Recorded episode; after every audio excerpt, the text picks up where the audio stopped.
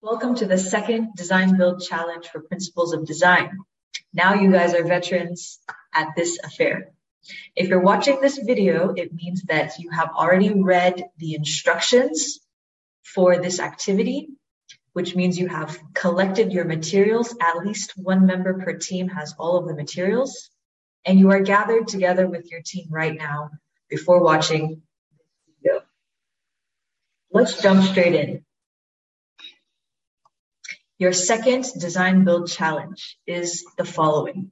Using only one sheet of foil, the aluminum foil you've gathered, design a raft or a boat or similar structure that is capable of holding the most coins possible without sinking. In your teams, brainstorm ideas and come out with an, a solution, a physical solution that uh, resembles some sort of raft or boat, but the point is that it should be capable of holding as many coins as possible without sinking.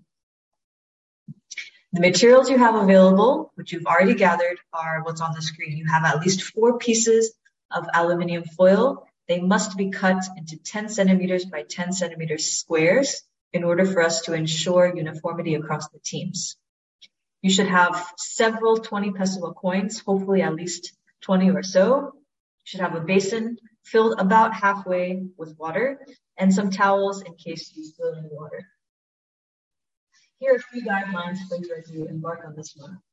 You can follow the framework of ask, plan, build, iterate.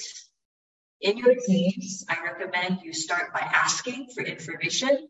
Ask each other, what do you know about boats? What are the structures that they usually have? And why do you think those structures or the principles underlying those designs might be important in our case where we want to hold as many coins as possible. Then plan. If you have a piece of paper, sketch out your different design ideas, plan it out, what you think you're conceptualizing. Then build. Make your design using the actual foil. And finally, iterate. This step I want to emphasize, especially when we do this challenge today, which is the iteration piece. I want all of you to iterate through your design at least four times. You mean once you've made one structure, see how it performs, set it aside, take a second one, go through the process again, see how it performs, set it aside, do it a third time, and do it a fourth time. That's why I asked you to have at least four sheets of foil. So at the end of the day, you're going to have at least four different designs. A few things on the judging. The criteria is that whatever your structure looks like, they must be floating. Once the coins are in it, no water can be present inside of that vessel. If there's water present, your score will not be counted. So the process is that once you've completed your boat, your final structure, I want you to display it. Uh, you want to submit a short video, 10 second video that helps us to see sort of 360 view of your setup. And so that we can see the coins as they're positioned inside of the structure and to make sure there's no water inside.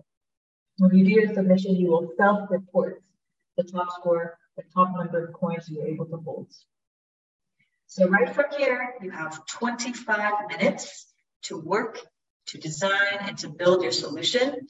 Remember, some of you are doing this individually, some of you are doing it in a team. Either way, 25 minutes from the time you stop watching this video. Once you finish your votes, submit a maximum 10 second video of your results. Help us get a 360 view of your vote so we can see the number of coins and make sure there's no water inside. When you submit your video, leave a comment that tells us the number of coins you counted in your structure. Ready?